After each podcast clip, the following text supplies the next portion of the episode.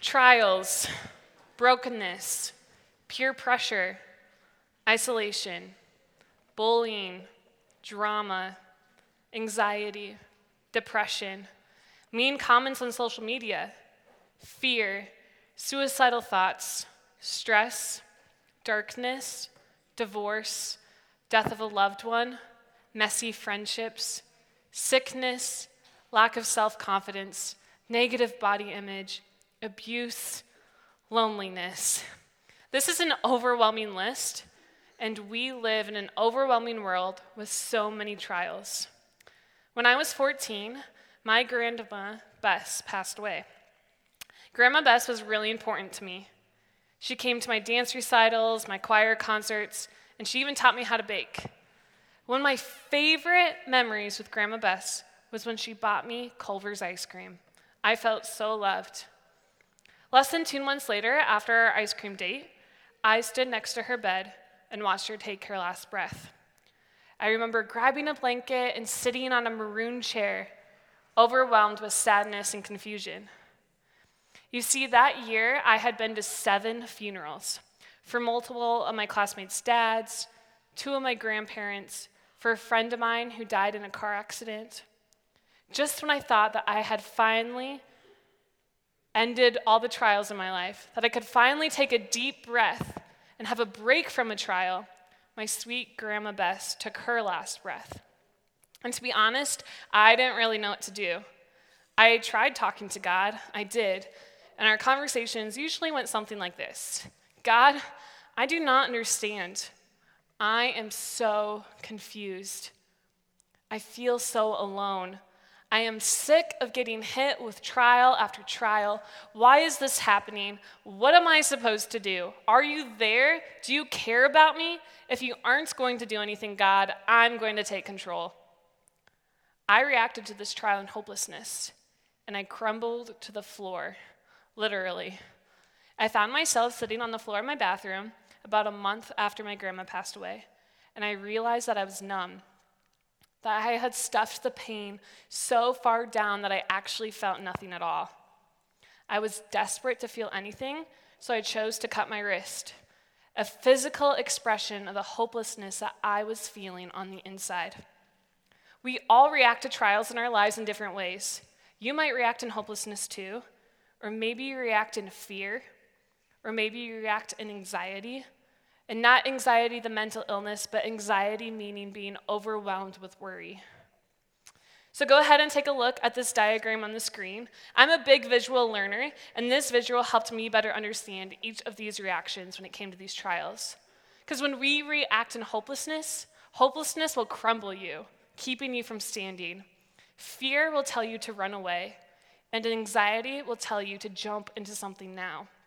And these are normal and human reactions. Guys, this is hard stuff, and I don't know what trials you're going through, but I do know that each person in this room is struggling with something. But I have some really good news for each of you. In an overwhelming world, God promises peace through being still in Him. So, for the past two weeks, we have been learning about the story of Moses and the Israelites and how God's people experienced many trials in the book of Exodus. Last week, Katie talked about the Passover and how God provide, proved, God proved that he would stop at nothing to save his people. Through lamb's blood, God set his people, the Israelites, free from the slave master Pharaoh. The Israelites, God's people, are free. And freedom is a brand new experience for them. They've never been free before. And as always, God is faithful, and He is now leading Moses and the Israelites to a new home, the promised land. But they have no idea where this land is. But the cool thing is, God is leading them to this new home in the form of a cloud. A cloud, and this cloud followed them and kept them safe and guided these people. Where the cloud went, the Israelites went. And God led the people through the wilderness and had them stop, by, stop for the night at the Red Sea. And the story's over. The Israelites are free. God is with his people. The end. End of chaos. Just kidding. Just when the Israelites thought they could stop and take a deep breath and maybe catch some Z's, They heard chariots and horses coming in the distance. Another trial was coming. Pharaoh had changed his mind, and Pharaoh wanted his slaves back. Cue the panic, hashtag, what the heck, God, what's going on here? So put yourself in the Israelites' shoes for a second.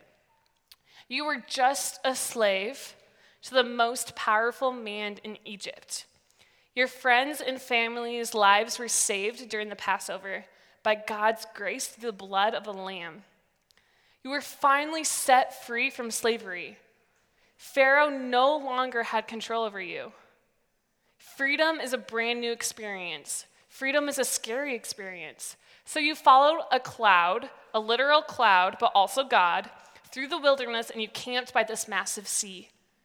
And when you were about to take a deep breath and sigh in relief, you hear Pharaoh's army in the distance coming straight for you. What the heck? Another trial, more brokenness, more pain. How would you react? In hopelessness, in fear, in anxiety? And we see the Israelites react in these three ways in this moment. Exodus 14, 10 through 12 say, When Pharaoh drew near, the people of Israel lifted up their eyes, and behold, the Egyptians were marching after them, and they feared greatly. And the people of Israel cried out to the Lord. They said to Moses, Is it because there are no graves in Egypt that you have taken us away to die in the wilderness? What have you done to us in bringing us out of Egypt? Is not this what you said to do in Egypt? Leave us alone that we may serve the Egyptians. For it would have been better for us to serve the Egyptians than to die in the wilderness. This scripture shows us how the Israelites react to these three ways, right? So, cue the diagram again. The Israelites reacted in fear and in hopelessness and in anxiety. First, they reacted in fear. It literally says right in Scripture that the Israelites feared greatly and cried out to God. Fear is a normal human reaction. We all get afraid, right? And in this case, fear drives them back to slavery. You see, when the Israelites were slaves, they had a purpose. Their slavery gave them a purpose. Pharaoh, their slave master, told them exactly what to do every single day. But now they're free. And they don't have that clear purpose. They're not sure what to do. It was more comfortable for them to be a slave than to be free, which is hard to wrap our minds around. But now they hear that the slave master is coming back, and fear has caused them to want to run right back to slavery, run right back to what gave them a purpose, but what was so bad for them. And even though slavery kept them from the good freedom, they wanted that slavery back. And so for us today, the idea of a slave master actually still exists. We all have a slave master, and our slave master is our phone. Our phone gives us a purpose, it makes us feel safe. And I don't know about you, but when I don't have my phone, I panic. I want my phone to give me security and safety, but the reality is when I don't have my phone, that's when I'm actually free, right? Instead of relying on virtual friendships and having my phone, true freedom is engaging with those around me and having lifelong friendships like God would want me to. Peer pressure. It's another slave master that we all have. It's so much easier to give into peer pressure and have a purpose by fitting in than to be free and confident in who God made you to be. Fear drives us back to slavery. The next way the Israelites reacted was hopelessness we see the Israelites crumble in hopelessness. They assume that they're going to die. They feel stuck. They feel paralyzed. And this is similar to how I felt when my grandma died. I didn't know what to do, I felt stuck. Maybe for you, hopelessness looks like you feel really stuck and alone in your trial. And lastly, anxiety. The Israelites let their worries overwhelm them and direct them. They decided to jump ahead to their own plan, and they assumed their plan was much, much better than God's plan. Their anxious feelings caused them to take control. I wouldn't be surprised if some Israelites just started swimming in the Red Sea. Like, we've got this under control, let's just start swimming, right? So maybe for you, this looks like letting worry take over in a situation, or letting worry take over and jumping in and cheating on a test or assuming the worst in a situation. Fear would have pushed the Israelites to go back to being slaves. Hopelessness would have crumpled the Israelites to death.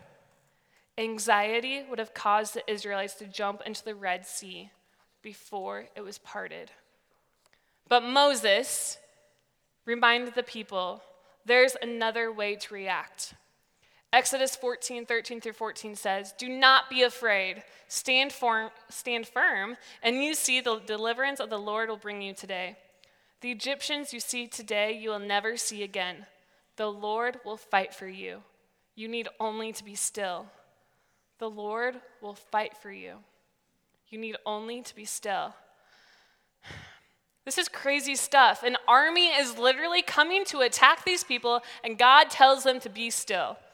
What does that even mean? How does being still even make any logical sense when you're about to be attacked? That's the thing, it doesn't make sense. Because God never promised that there wouldn't be another trial. God never promised that they wouldn't be afraid. God never promised that life would be easy. But God did promise his peace through being still in him. You see, God has been with the Israelites throughout this whole journey. Through each and every trial, God has been there. God has given them his peace over and over again, and he will do that again.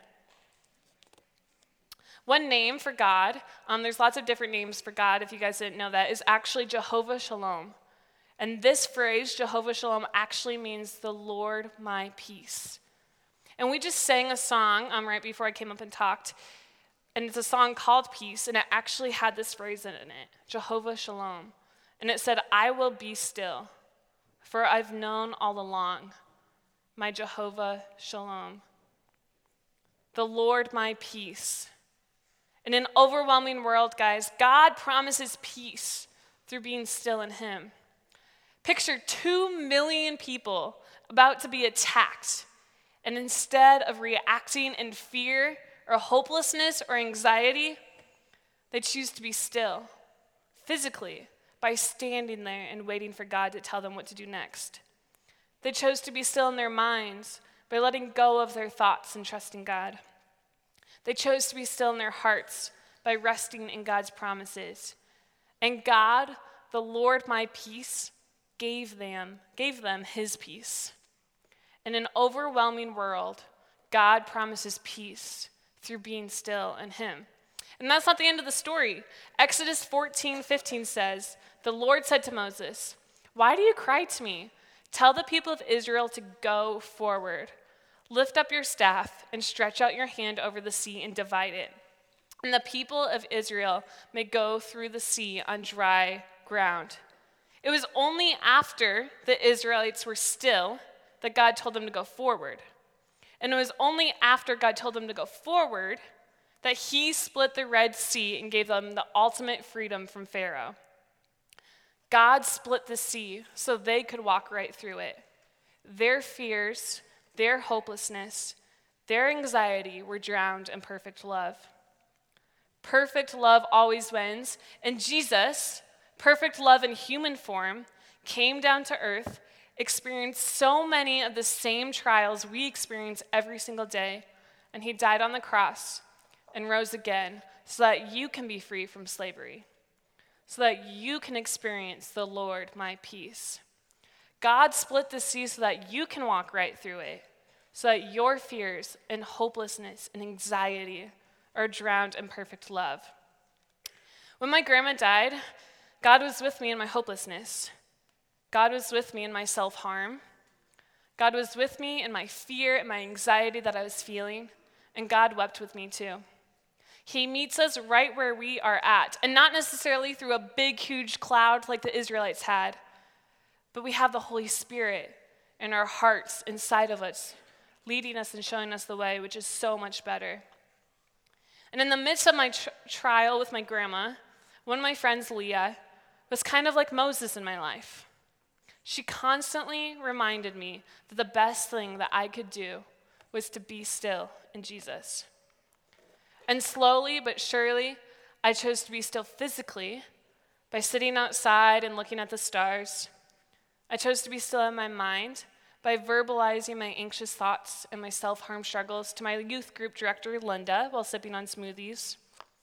I chose to be still in my heart while walking around the hallways at school and repeating to myself over and over again that I was God's child and my identity is in who He says that I am. Did my trial end in a snap of a finger? No. Did I never, ever have another trial again in my life? No. But I could take a deep breath and feel a renewed sense of peace that passes all understanding, a peace that only comes from Jesus. In an overwhelming world, God promises peace through being still in Him. And it was only after that I was still that God told me to take a step forward. And it was only after God told me to take a step forward that He split the Red Sea in my life. And God gave me ultimate freedom from not only self harm, but freedom for me to be who He created me to be a better friend, a stronger leader, a future youth director, and most importantly, His sweet girl. So, what does this mean for you? That the Jehovah Shalom, the Lord my peace, is fighting for you, and He wants you to be still. What's overwhelming in your world right now? A specific trial, a divorce, school, peer pressure, sports, social media? And how do you usually react to these trials? Do you run away in fear? Do you crumple in hopelessness? Do you jump ahead in anxiety? And I think it's important to mention here that it's human and it's normal to experience all these reactions, that it's okay to not be okay. We should experience these feelings. And we read firsthand how the Israelites reacted in these ways and how God met them right where they are at. And many times it's when we're feeling this fear or this anxiety or this hopelessness, then that's when God is able to whisper to us, The Lord will fight for you. You only need to be still. So, how can you choose to be still? Physically, in your mind, in your heart. Maybe being still for you looks like praying as you walk from class to class in the hallways, or having a really hard conversation with one of your parents, or listening to worship music while doing homework, going to see a mental health counselor. Maybe it's just playing basketball with your friends, and that's your way to be still and be free, or putting your phone away an hour or so before you go to bed. In an overwhelming world, God promises peace through being still in Him. And as you guys have noticed, Chaos Tonight looks really different than normal. I promise it's just tonight. And I'm going to go ahead and invite the worship band up and kind of explain to you what's going to happen next. So, we are actually going to take some time, um, some extended time to practice what it looks like to be still in God's peace in two big ways. The first way is we really believe in prayer, and we believe prayer is an important way to be still and stand still in God's peace. So tonight, each of you are going to be prayed for individually by your small group leaders. We know that we aren't meant to go through trials alone. There were two million Israelites, and Jesus had 12 disciples.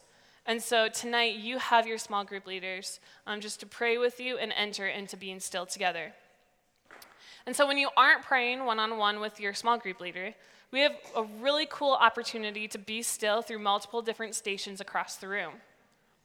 So over here to my right, you'll see the prayer wall.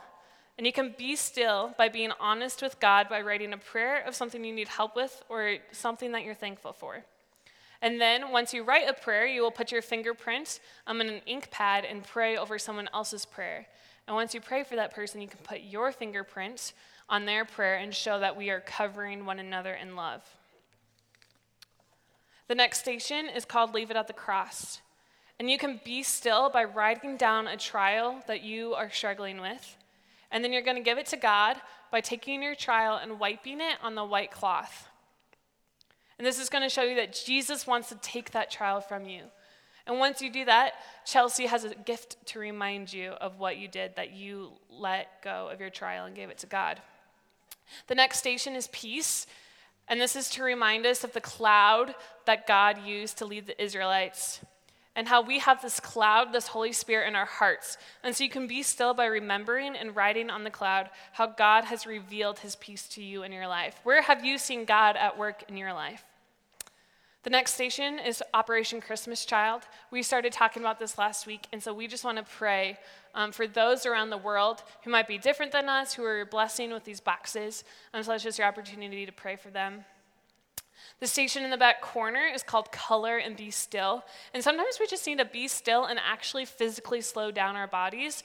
Um, so, the, so there is some bookmarks back there that you can color and sit and just be still. The next station is called Take What You Need. Um, so there's containers, and you can be still by literally um, reading God's word based on what you need. And so there's different containers for anxiety or fear or self worth, and you could read exactly what God has to say about those things. On this side is the question box. And so you can be still by sharing your doubts and questions with God, just as the Israelites did.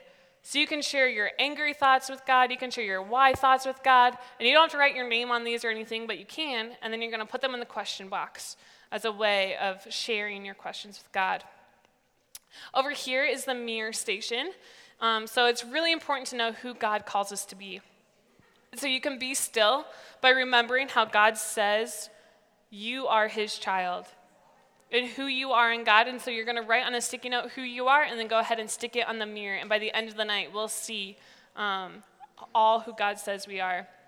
And then lastly, we have the station right here, and this is the worship station. So this, as this night is going on, the worship band is just going to play some relaxing um, worship music for us. And so there's some lyrics over here if you want to grab one of those sheets and listen to the words that the band is speaking and sharing from God's truth. And so tonight, we know we're taking it a little bit more seriously. We really love to have fun, but we also love to have high truth. And so this is just a night for you to be completely honest with yourself, with God, with those around you. And then once we finish this up, I promise we're going to have some fun afterwards. So we just encourage you um, to really sit and experience and yearn to hear God in a new way tonight. So before we get started, I'm going to go ahead and pray, and then we're going to sing this song together. Heavenly Father, thank you for a chance just to sit.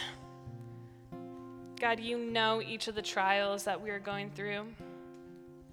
You see all of us, God, but you see each of us. So I just pray tonight that you would just calm our hearts, that we would sit in being uncomfortable and being honest and being silent. And God, that you would just speak in new ways to us. Holy Spirit, you are welcome here. And we just pray you would fill this atmosphere with your love and with who you are. Thank you for sending Jesus to die on the cross and rise again. So we have a way back to you, God. We love you. In your holy name, amen.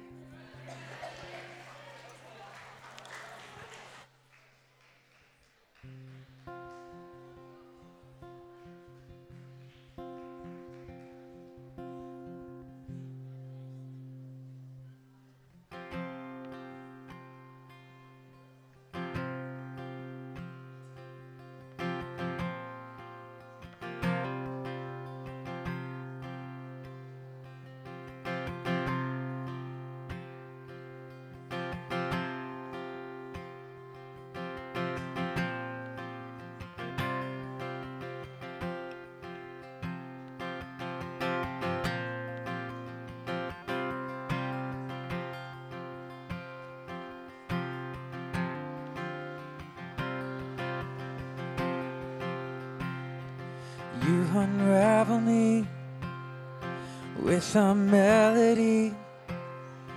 You surround me with a song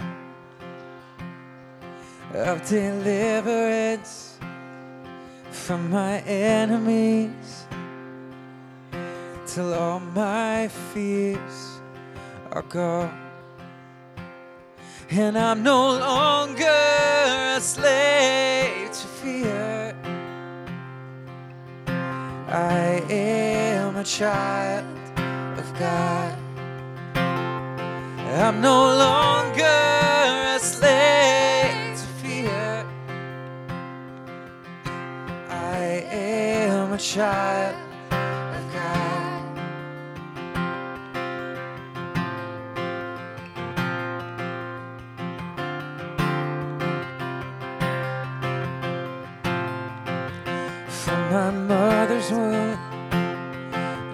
have chosen me. Love has called my name. And I've been born again into your family. Your blood flows through my veins. Cause I'm no longer a slave.